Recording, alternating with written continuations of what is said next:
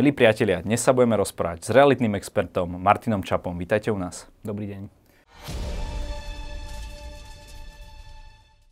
Pán Čapo, pre mňa ako pre mladého človeka, čo je teraz výhodnejšie? Ísť do nájmu alebo si niečo kúpiť? Pre mladého človeka určite na začiatok do nájmu, a to nie len teraz, ale všeobecne, pretože si myslím, že v tom mladom veku treba nazbierať isté skúsenosti a aj tie skúsenosti s bývaním. Hneď si kúpiť prvú nehnuteľnosť, keď ešte neviem vlastne, že s kým budem žiť, kde budem žiť, kde budem pracovať. To je isté riziko. Slováci majú takú tú predstavu, že keď si niečo rýchlo nekúpia, tak ten čas, kedy sú vlastne v tých nájmoch, vyhadzujte peniaze z okna, respektíve platia hypotéku tomu druhému majiteľovi. Je to tak? Áno, no, je to taký, ako taký silný pocit slovenský, ktorý je, ktorý ešte teraz v poslednom období, keď vidíme taký dynamický rast cien, narastá, hej, ten pocit. Ale je to omyl, no, keď si zoberieme, že drvivá väčšina ľudí bude splácať, splácať svoju hypotéku tridsať rokov, tak si myslím, že tých päť rokov môžem úplne spokojne akože byť v nájme, aby som potom spravil dobré rozhodnutie, nič sa nestane. To, na čo odpovedáte dnes a denne, je vlastne ten enormný nárast nehnu- cien nehnuteľností, aj napriek korone, aj napriek hospodárskej kríze a tak ďalej. Ako je možné, že on čisto z úplne takého laického pohľadu, my tu máme všetky tie staré domy, tie sú obývané, ale stávajú sa stále nové a nové, ale tých ľudí nepribúda, to znamená, že to vyzerá ako keby bolo rovnaký počet ľudí, ale viac nehnuteľností, a pritom tie ceny rastú. No, no. Aj tých ľudí ešte trošku pribúda, hej, a sú tam isté populačné ročníky, ktoré majú väčšie čísla a dochádza tam k istým posunom v rámci tých toho stromu života, jak sa volá. A, ale to, čo nad tým celým stojí, je taký ten jednoduchý, jednoduché číslo, že ten počet bytových jednotiek na tisíc obyvateľov u nás je ďaleko za západnou Európou. Čiže my, keď sa snažíme približovať v tej životnej úrovni tej západnej Európe, tak k tomu patrí aj to, že budeme potrebovať viacej tých bytov alebo domov. Keď už sa bavíme o tej, najskôr preberme teda kúpu. Väčšina ľudí, predpokladám, že chce novú nehnuteľnosť. Áno, ktokoľvek si to môže dovoliť, tak túži po novej nehnuteľnosti. Častokrát práve tie najvýhodnejšie ponuky sú tie, ktoré sa ešte len postavia. Je tam s tým spojené nejaké riziko? Je toto dobrá varianta? A to, je, to je za mňa akože nemalé riziko a ono je podobné ako v prípade tej otázky, hej, že som mladý a chcem si hneď niečo kúpiť. A v prípade kúpy z papiera, jasné, to je ako, áno, naplním si tú potrebu toho, že budem bývať v novostavbe, ale nesiem jedno riziko zásadné, a teraz nejdem spomínať to, ktorého sa všetci ako prvého obávajú, že či sa to dostavia. To riziko už je relatívne malé dnes, povedzme si, ale to riziko je také, že akékoľvek papiere vám ukázali, akúkoľvek vizualizáciu vám ukázali, to nie je realita. To, čo vy uvidíte, bude niečo iné. Hej? V tom, ten výhľad bude trošku iný, ten, ten pocit na tých spoločných priestorov bude iný, ten verejný priestor, to parkovanie. Možno aj tie kachličky nebudú tak úplne zarovnané. Ako, proste bude to iné. Ako to je ten zásadný rozdiel kúpy z papiera a kúpy čohosi, čo je hotové. A poviem tak, že podľa mňa to chce nemalú skúsenosť, aby ste vedeli z tých podkladov vydestilovať, čo to asi bude následne za tým. A pretože to, čo ľudia kupujú, je zvyčajne na základe nejakého pocitu a na základe toho, že predajca bol dobrý, na základe toho, že marketingové materiály boli dobré a na základe toho všeobecného tlaku, že teraz naozaj nemôžete spraviť chybu, keď niečo kúpite. No tak kde je teda tá zlatá stredná cesta toho nájsť dobrú ponuku, ale aby nebola príliš drahá? No, treba sa v prvom rade zmieriť s tým, že drahá bude. Hej, to, to je treba brať ako fakt. Hej, Takže že... môžem si skľudne aj našim divákom môžem povedať, že lacno už nekúpime. Hej? Áno, lacno už bolo. Lacné to nebude, ale ono vlastne v tých nehnuteľnostiach je dôležité vlastne urobiť relatívne lepšiu transakciu. Vy nepotrebujete spraviť tú najlepšiu transakciu, tak jak mnohí hovoria, hej, tu už či sa bavíme o Bitcoine alebo o Tesle, ja som to dobre kúpil a teraz som milionár. Hej, obdobné story sú aj v nehnuteľnostiach, ja som to vtedy kúpil a už mi to narastlo neviem koľkokrát. Toto je story, ktorá by mala ísť úplne že mimo toho celého. Vy v tom danom momente, kedy robíte to rozhodnutie a ste plne pripravení, tak by ste mali urobiť relatívne lepšiu kúpu. A to relatívne lepšiu kúpu znamená, že máte prehľad o tom, čo je k dispozícii, máte to nejako vyhodnotené, poznáte svoje potreby, ktoré sú, a tomu viete prispôsobiť potom to svoje rozhodnutie. Nebude to lacné, ale bude to relatívne lacnejšie, než ako keby ste kúpili niečo, čo ste nepotrebovali, niečo, čo bolo nad vaše pomery, niečo, čo bolo povedzme v neperspektívnej lokalite a tak ďalej, tak ďalej. No. My sa bavíme o tom, že veľa ľudí, ako ste aj vyspomínali, v niektorých rozhovoroch, sú teraz tie peniaze lacné, sú lacné hypotéky, niekto má teda fix na tri alebo päť rokov. Nemôže sa mu to vypomstiť. Vieme, že teraz už začína stúpať inflácia, začínajú stúpať ceny napríklad stavebných materiálov. Pravdepodobne sa to veľmi rýchlo presunie aj do bežných statkov, že ako keby prerobí na tom človek, lebo keď ten fix skončí, tak zaplatí oveľa viac. No, ono je to tak, ako treba si to povedať, že čo bol, čo bol taký výhľad pri tej kúpe. Hej, pokiaľ kupujem niečo na vlastnú potrebu, naozaj som niekde potreboval bývať, hej, už mám partnerku, eventuálne mám dieťa, hej, a niečo podobné, a proste mám tú svoju domácnosť tam, tak vlastne nemám čo riešiť, hej, ak sa bude hýbať úroková sadzba, tak pravdepodobne to bude mať nejak zakalkulované do toho celého svojho a, rozpočtu.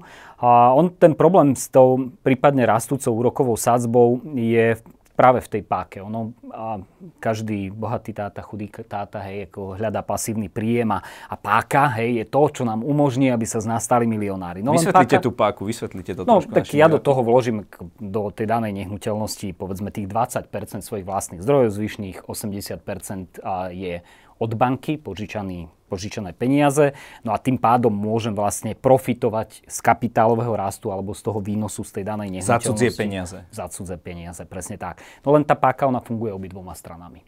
Hej, ona funguje tak aj v tých dobrých časoch, keď ako mňa to stojí jedno percento a výnos mám nejaký, ako aj keď to percento poskočí a zrazu už tá výnosovosť nie je taká. Lebo treba si uvedomiť, že v prípade toho hypotekárneho úveru ten pohyb jedno percento, čo je nič, skutočne nič, sa na tej splátke odrazí značne. Hlavne v tých začiatkoch, keďže to je anuitná splátka, je to rozložené v tom čase na tých tridsať rokov.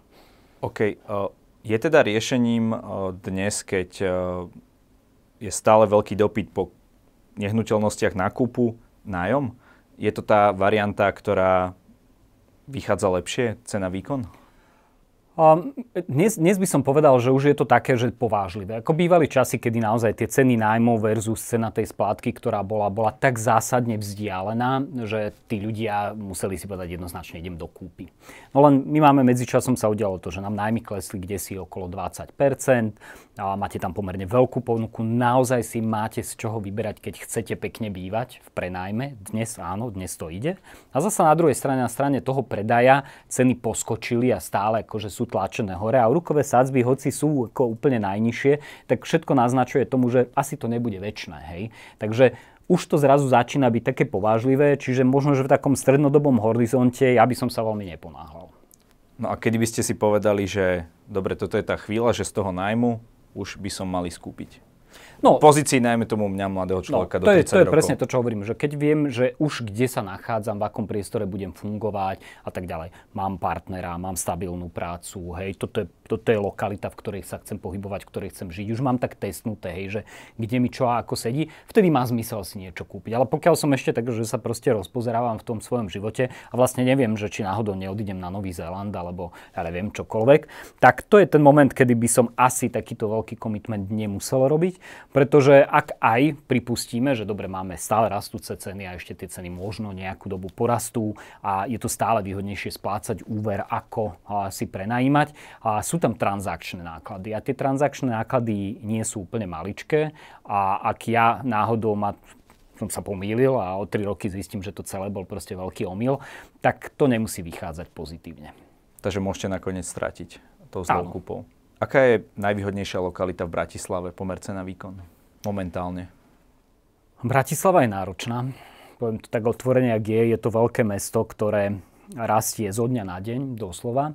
A strácajú sa verejné priestory, zhoršuje sa doprava, proste skoro všade, kde sa pozeráme. A nezmení toto trošku korona a home office? A z časti áno, z časti áno, ale myslím si, že skôr to nahrá ani nie tak Bratislave, ako nahrá to všetkým tým satelitom a okolitým a mestám a dedinkám.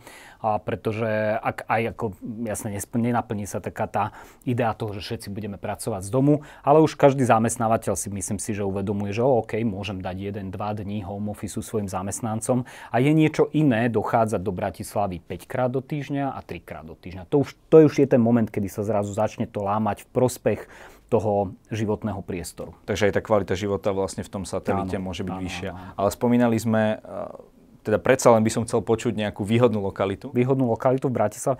Um, Ja, ja napríklad ľutujem všetkých tých, ktorí povedia, že chcem bývať v Ružinove, pretože to je tá vychytená lokalita v rámci Bratislavy. Za mňa ako v dvojizbovom byte, nie? Hej, ale za mňa, za mňa je to proste taká lokalita, že jasné, všetci tomu tlieskame, ale mne tam chýba strašne veľa vecí. Ja, ja by som ideálne hovoril, že poďme radšej na lokalitu, ktorá je taká okrajová. Hej? A okrajová v zmysle aj takom, že tam sa ešte môžu diať veci, môžu niekde narastať, môžu tam vznikať povedzme nejaká občianska vybavenosť, alebo ja neviem čo všetko. A zároveň je povedzme aj blízko k nejakým, nejakej prírode, hej? Že máte to pri vode, máte to pri lese a podobne. Ako náhle sa nachádzate v tom strede toho mesta, áno, tam je jedna zásadná výhoda, hej? Že dopravne, akože to máte všade relatívne blízko. Ale no tak keď ste ako vo vzdialenejšej časti toho Ružinova, tak či tak budete využívať mestskú dopravu, budete chodiť autom a podobne. Takže za mňa sú to skôr tie okrajové lokality a dlhodobo som, tak jak sa o Petržalke hovoril, že Petržalka bla bla bla zlé, a myslím si, že Petržalka je super, hej, ako, ako taká lokalita, ale zaujímavé sú potom aj keď sa bavíme ako Dúbravku, keď sa bavíme dokonca Podunajské Biskupice, hej, doslova tie, tie rozvojové časti, ktoré máme, tie sú zaujímavé. Prečo? Lebo oni začínajú s nižšími cenami. Aj ten Ružinov, on je taký piknutý už. Aj tam nejaký dramatický rast nebudete mať. Tam už skôr môže vás tým zahustením a zhoršením toho prostredia to klesnúť. To je podobná situácia, ak zažila Koliba napríklad. Hej, že Koliba bola taká vychytená a potom, ak sa to tam prestávalo, tak to zastalo a už sa to tak drží. Zatiaľ, čo tie lokality, ktoré boli úplne dole, hej, a nikto tak hovoria, že, á, že to je zlé a tak ďalej, ale začali tam vznikať novostavby a s tým spojené ostatné veci, tak to tie lokality začalo dvíhať hore. Takže práve preto si myslím, že skôr ten okraj. Čo sa týka Slovenska, je nejaké také mesto, kde je ešte stále tie byty sú podľa vás, nazvime to, podcenené? Podcenené nie je nikde nič. Myslím si, že teraz, brať, teraz v tej aktuálnej situácii, ktoré máme posledné tri roky, tie ceny porastli vlastne všade. A dobre, nebudeme sa baviť teraz o nejakých dedinkách, ktoré sa vyľudňujú, hej, bavíme sa o okresných mestách, o krajských mestách, tak tam tie ceny proste kopírujú to, čo vidíme, či v Bratislave, alebo vidíme proste celoslovensky. A tam dojde skôr na to, že či tá daná lokalita je dostatočne veľká, aby už tam mohol, a teda aj drahá, aby tam už mohol vznikať vlastne nejaký, nejaký development, lebo on vlastne ten development bol obmedzený tou cenou za meter štvorcový, hej, za koľko ste boli schopní postavať. Keď to bolo pod tisíc za meter, hej, tá primerná cena v tej danej lokalite, tak developeri sa tam netlačili. Ako náhle už to poskočilo cez tie čísla, tak už sa to tam mohlo začať aj trošku rozvíjať. Takže mala by to byť taká lokalita, čiže mala takúto istú kritickú veľkosť. No a potom, aby nebola zasa príliš veľká, lebo potom už začne mať tie isté problémy, ako má napríklad Bratislava. To hovoríme napríklad, keď sa pozrieme na Košice, hej, to už jednoznačne má tie veľkomestské problémy. Takže opäť nejaká zlatá stredná cesta.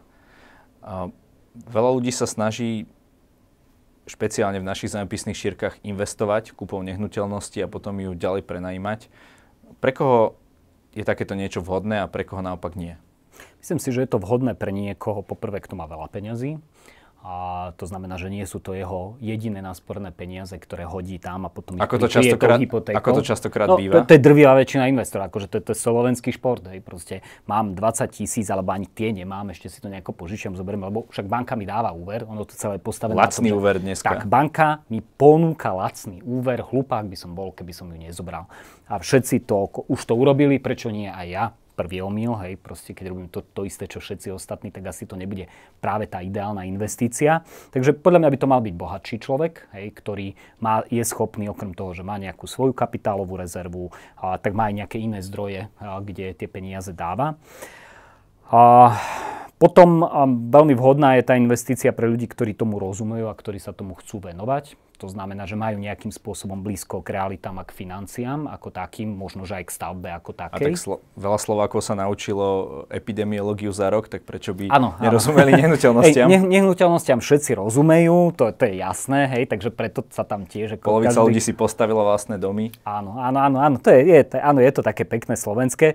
No... Um, Ono je to aj pri tých uh, akciových uh, investoroch. Vy počúvate iba tie success story. Hej? Keď idete, nikto sa vám nebude chváliť o tom, ako to prerobil. Ale keďže v tom robím nejakých tých sedemnásť rokov, a viem vám povedať, áno, sú také story a je ich veľmi veľa.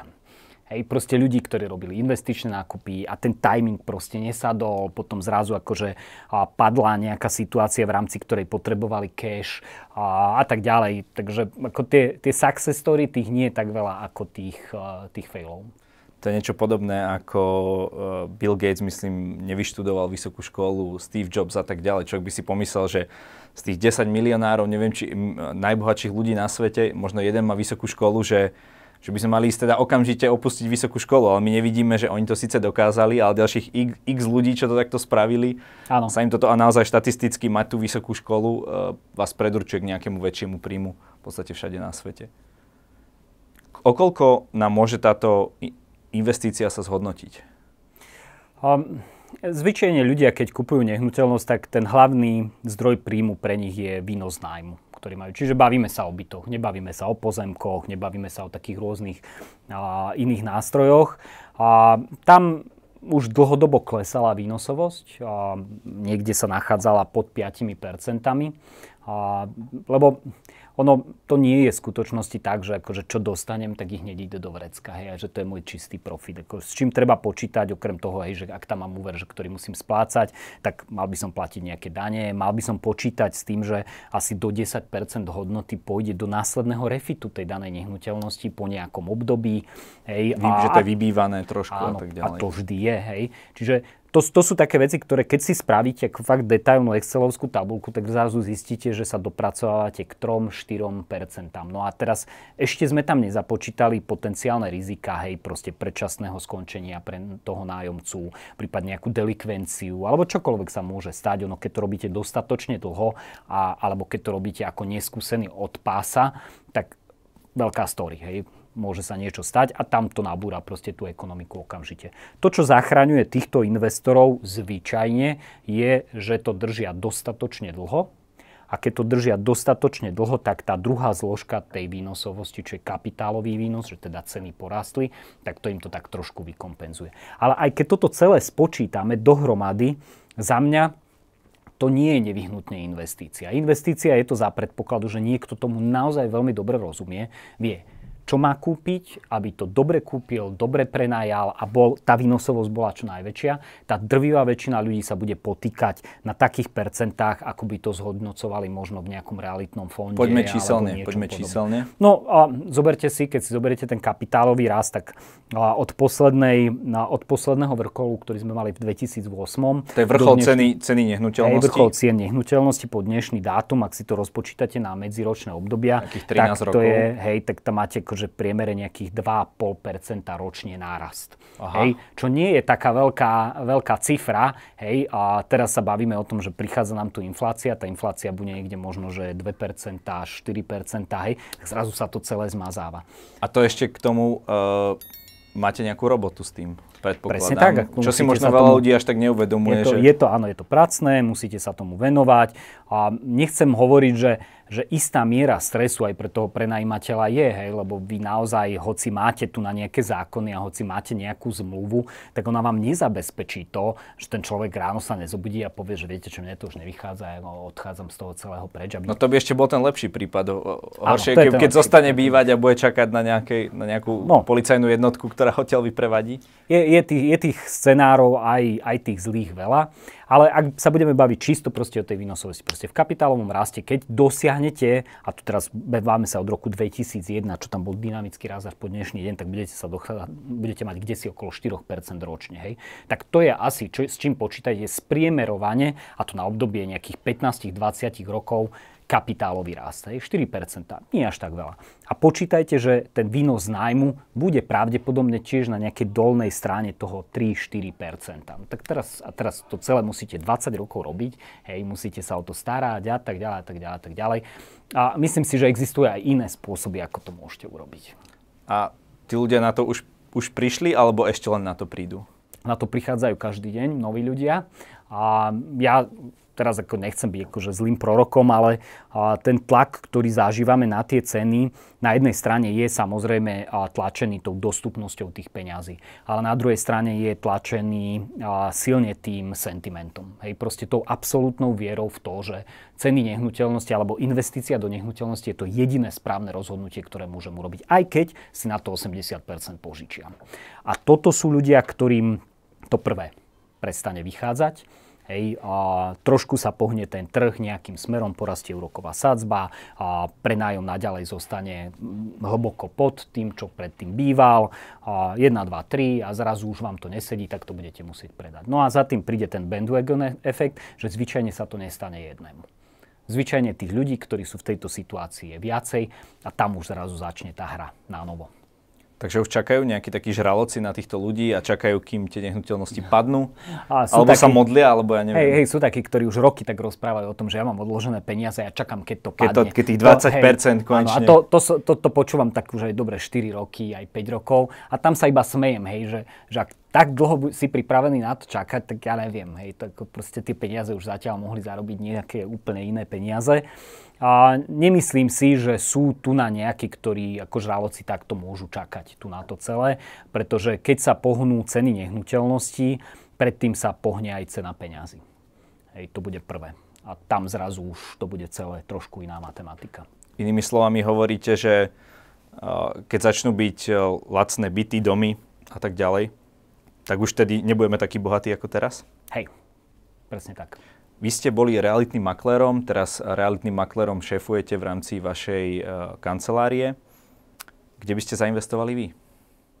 A, a, nie do nehnuteľnosti. No, Myslím do, do nehnuteľnosti. Do nehnuteľnosti. No tak keď už musím teda do nehnuteľnosti, a, tak a, by som zainvestoval do takého posledného projektu, čo máme a, na Hvare. A taký Hvársport Resort v Chorvátsku. V Chorvátsku, hej.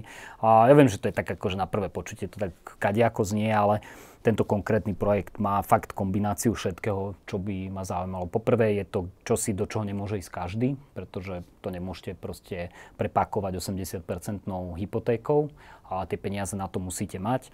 A zároveň a je to čosi, čo už má istú históriu z pohľadu výnosu z nájmu, pretože to je nejaká druhá etapa, takže máte vyčísliteľné presne čo a ako.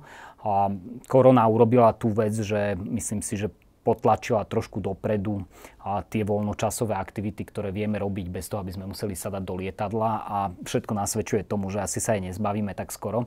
Takže ono to chvíľku takto bude žiť. Priložme do toho kotla ešte aj to globálne oteplovanie, čiže na tom juhu bude stále akože tá sezóna dlhšia a dlhšia a dlhšia. Za mňa to je ako veľmi atraktívna vec. No a nie je možno trochu zvláštne, že na takúto investíciu ste prišli vy zo Slovenska, že to na to neprišli tam tí Chorváti? Oni majú akože výstavby a apartmánov a rôznych takýchto rekreačných nehnuteľností na biznis nielen v Chorvátsku, ako je ich kopec. A v prípade tohto konkrétneho projektu je pre mňa zaujímavá tá vec, že tam naozaj je, akože máte proste priamy prístup k moru, čiže prvá línia, a máte samostatný ostrov, ktorý má vodu. No ale respektív... ako to, že ste to kúpili vy a nekúpili si to oni, keď je to takéto výhodné? Chorváti? No. A však oni už tam majú nehnuteľnosti svoje. A už tam majú, majú tam a najmotivovanejšími kupujúcimi a sú vždycky tí, ktorí tam nežijú. Je to, je tak, no. Aj v Bratislave a predáte nebratislavčanovi často veci, ktoré by Bratislavčan nekúpil. S tým máte určite veľké skúsenosti. Je výhodné využiť služby realitného makléra pri kúpe nehnuteľnosti? Aká je v tom výhoda, možno aká je v tom nevýhoda? No, taká relevantná otázka, obzvlášť dnes, a, lebo tak sa, štandardná otázka je ceny rastú, hej, máme kupovať, máme predávať a podobne.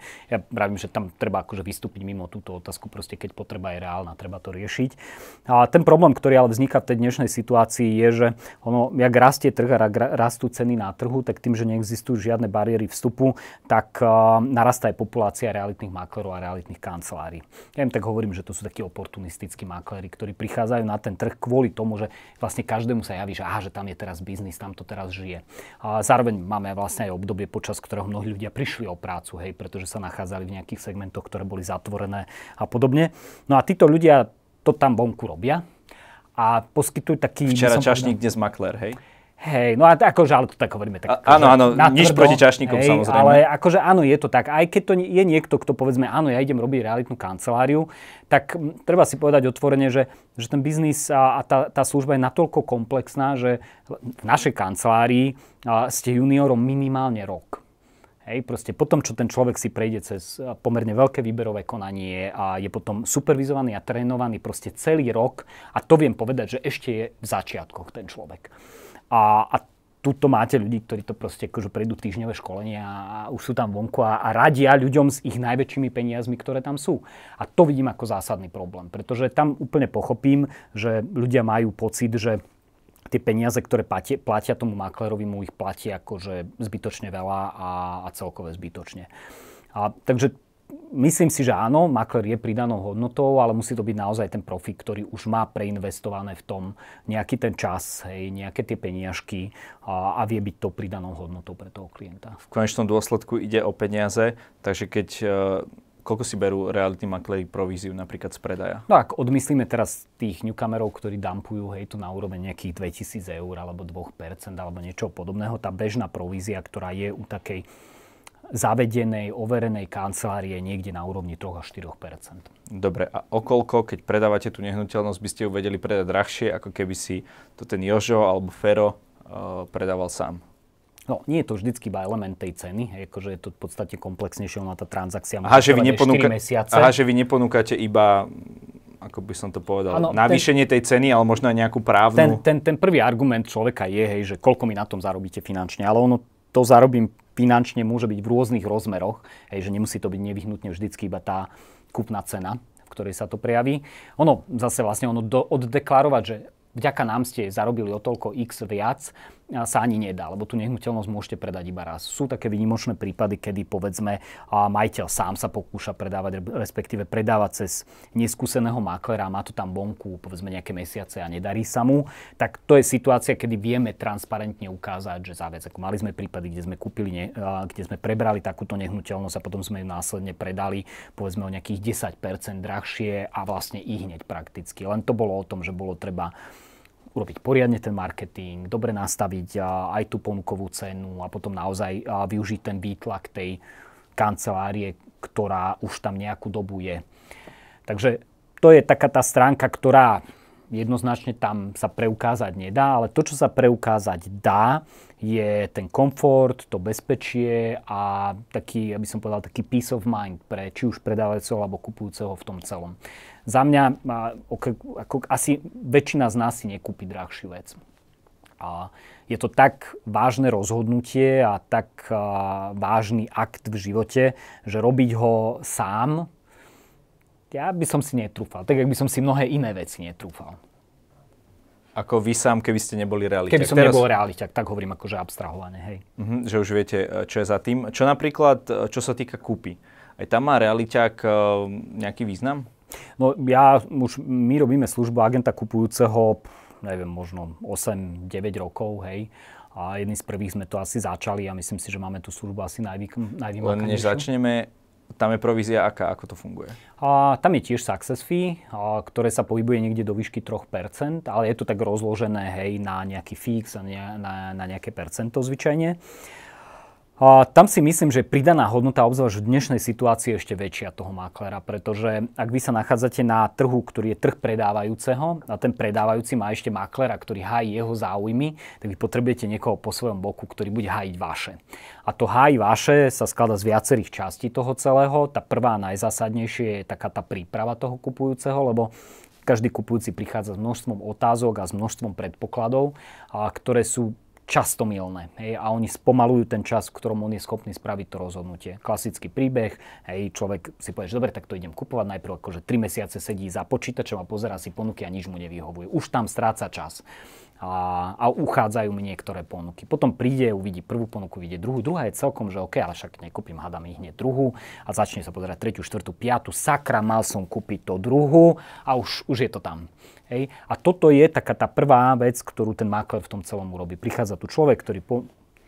už zobchodoval nie jedného kupujúceho. On sa stretne s kupujúcim a zvyčajne spĺňate niektorú z typových a z typových príkladov, takže ho vie usmerniť, okay, že toto áno, toto nie, hej, tak to by mohlo byť, vyzerať vaše reálne zadanie. To zadanie vie položiť vis a vis tomu, čo je aktuálne k dispozícii na trhu, takže pre neho tá kúpa môže byť o tom, že uvidí iba jednu nehnuteľnosť. Hej, ako nám sa stalo, hej, keď sme proste pracovali pre takéhoto kupujúceho, perfektne sme ho pripravili aj informačne, aj finančne, aby už bol akože schopný ihneď ako proste to kúpiť. Tak keď prvá padla tá dobrá ponuka, tam nie je čo riešiť. Akože fajn, môžeme si tu nás spraviť akože cé máčko, porovnať si proste ostatné ponuky. Ale cé máčko nie... je čo? A to je taká, že konkurenčná analýza. Okay, okay. Hej, ono sa robí pre predávajúcich a robí sa aj, aj pre kupujúcich. Okay. A, ale ako proste to treba urobiť. A tam tá rola toho maklera je extrémne silná. Hej, že on je ten človek, akože spoľahnite sa na mňa, poďme do toho. Hej, obzvlášť tu bývajú často aj také ponuky, ku ktorých... A jasné, milá predstava kupujúcich je, že budeme si pýtať zľavu. Jasné, dnes to nie nevyhnutne musí byť o tom, že si pýtate zľavu. Dnes to môže byť iba o tom, že rýchlo podpíšete zmluvu pri tej cene, jak mal ten majiteľ. Pretože tá cena ešte mohla ísť vyššie. Hej, tak sa to volá. No ale asi aj je čas toho, že viete aj tú cenu znížiť, nie? Niekedy áno, že ale... Že poviete, prídete a poviete, tuto je chybička taká, tuto je taká, tuto je taká. Dá sa áno, to nejako vyčísliť? Ale v aktuálnej situácii nemyslím si, že toto je to, čo hráte. Tá hra, ktorú dnes hráte s kupujúcim, je, že snažíte sa zabezpečiť, aby on bol ten, ktorý ihneď o ponuke vie, aby on bol ten, ktorý sa dostane na obhliadku a aby on bol ten prvý, s ktorým sa bude rokovať o kúpe. Aha, že dneska sú... Tie ostatné veci už prichádzajú až za tým. Jasné, že dneska sú boje už aj o to dostať sa na obhliadku, áno, hej? Áno, áno. U dobrej ponuky, pochopiteľne. Pri akej ponuke vy ako maklér, alebo ako šéf maklérov si poviete, že tuto mi niečo nesedí, toto ani nebudem proste klientom ponúkať? Čo tam musí byť napísané, vyfotené a tak ďalej? Keď je nejasné pozadie nejaké právne tej danej nehnuteľnosti, tam sa môže stať, že ako to ani nevezmeme do ponuky, ani to nebudeme robiť. A pokiaľ sú tam viacerí majiteľia nedohodnutí, respektíve akože sa nedá nejak úplne že preukázať, že toto je ten majiteľ. A bývajú nehnuteľnosti, ktoré majú nejakú zásadnú vadu, ja tomu hovorím, že trafo v obývačke, ale to je skôr menšina. Ako väčšinou už, aj keď máte taký nejaký technický problém, tak nejak ho viete obísť, zvyčajne sa to zohľadní potom v tej cene. Ale, ale pokiaľ je tam taký právny bordel, tak to môže byť niečo, do čoho nepôjdete. Ale takými najbolestivejšími sú potom také tie rôzne exekúcie a tak ďalej. No. Nedám vám na záver otázku, že dokedy budú ceny stúpať. Zaujíma ma, ale vlastne dám. Čo sa musí stať, aby, aby teda klesli? No, bude sa musieť udieť viacej vecí naraz. A tá prvá, ktorá sa bude musieť udiať, je, že ECBčka sa rozhodne, že už ten tlak inflačný je pomerne veľký a je potrebné zvýšiť úrokové sádzby. Takže to čo sa pravdepodobne taký. Stane? Áno, všetci o tom hovoríme pravdepodobne, ale či okay. a tak ďalej. Takže či, to je či, taká prvá dobre. vec, ktorá sa bude musieť udiať. A druhá vec, ktorá sa bude musieť udiať, je, že naďalej budeme vidieť ako naozaj silný tlak na tie vstupy, ktoré sú pri, stave, pri tej stavbe. To už vidíme teraz. To už vidíme, ak ten bude pretrvávať, tak to bude tlačiť ten, tú ponuku niekam a ten dopyt zase tá úroková sadzba. No a ak ešte do toho zamiešame nejaký sentiment, lebo sentiment predstavuje takú významnú zložku v tom realitnom trhu, a to znamená, že povedzme korona bude pokračovať, budeme mať tu zase nejaké zatvorenia, nedaj Bože, ešte predčasné voľby, bla bla bla bla bla bla. To všetko vie to tak akože pomaličky vyrovnať. OK, čiže stokrát nič umorí realitný trh, ako sa hovorí. Tak, tak, tak. tak. Medzi vami realiťákmi. Uh, my máme ešte na vás pripravených pár otázok, okay, takých super. Rýchlych. Akú najdrahšiu nehnuteľnosť ste predali? Minule som povedal, že sedemsto, bol som opravený, že to nebola najdrahšia nehnuteľnosť, ktorú sme predávali. Predávali sme niečo za nejakých deväťsto tisíc do milióna. Minulý rok hovorím posledné, čo si pamätám. OK, akú najväčšiu percentuálnu províziu ste mali z predaja? Uh, tak to bude pri nejakej garáži, to bude možno aj desať percent. OK, čiže garáže sa oplatia. Um, a to je teraz otázka, na ktorú ste už chceli odpovedať predtým. Do čoho je najlepšie investovať mimo nehnuteľnosti? Do seba. Si myslím. V zmysle? A v zmysle čokoľvek, čo mi robí radosť, čo ma robí zdravím, a čo zvyčuje moju šancu a byť konkurencieschopný, či už na tom pracovnom trhu, alebo na tom podnikateľskom. A úplne v jednoduchosti, ak mám dobrý nápad, ja by som radšej tie peniaze vložil do svojho biznisu, než do nehnuteľnosti. Uh-huh. Top lokalita na bývanie na Slovensku? Ja bývam v Pezinku, takže Pezinok. Najviac preceňovaný projekt? Najviac preceňovaný projekt? Hm. Mňa úplne nie tak oslovovali, keď sme sa pozerali na Panorama City. Hej, ako taký, akože tie dva vežiaky, ktoré tam boli. Um, veľmi veľa sa vždycky, vždy, veľmi veľa rezonuje Vydrica ako projekt, ktorý chápem, hej, že tou svojou polohou pod hradom a pri tom Dunaji na tom rozšírení toho nejakého korza by malo byť zaujímavé, ale nie je to nevyhnutne, čo by, čomu by som ja zatlieskal. A mne sa viacej páčil napríklad projekt Kominárska, čo boli lofty, hej, proste pri Račianskom mýte. A takže, že ono, ono ide aj o, tom, o to, že, že čo sa o tom všetkom hovorí. Hej. Keď sa niečo akože tak nafúkuje marketingovo a, a tak podobne, tak zvyčajne potom som taký akože pri tom opatrnejší. Radšej si pozriem niečo také menej nápadné. A je to kvôli tej cene, alebo aj nejaké... Áno, jednoznačne. Tu, vždycky to hovorím ako v pomere k cene, hej, lebo a ono je to presne tak, akože jasné, vy si môžete kúpiť a Ferrari za neviem jakú cenu, hej, je to fantastické auto, ale aj tak, čo si stálo, ale taktiež si môžete kúpiť aj, ja neviem, povedzme Ford, hej, a bude to akože dobré auto za dobré peniaze, hej, takže... Mm-hmm. No. Koľko by mal človek zarábať v čistom, aby žil spokojný život? Ho, jaká otázka. Uh, no, ja tak akože už to asi tak aj vonku vidíme, že uh, s tou tisíckou sa dá žiť. OK. A najlepšia vec, ktorú si dokážete kúpiť za peniaze? No, neviem, či sa dá povedať u nás, že si ju viete kúpiť, ale podľa mňa iba zdravie. Najobľúbenejšia slovenská značka? Slovenská. Hmm... No teraz ste ma dostali normálne, že, že keby som tak... Ja ne, hm, ale že neviem. Tak povedzte svetovú. Svetovú a... No ja by som povedal, že Netflix asi. OK. Každý host v našom rozhovore môže na záver niečo odkázať našim divákom. Nech sa o, páči. Pekné. A, tak ja by som asi odkázal iba ako proste pokoj, pokoj.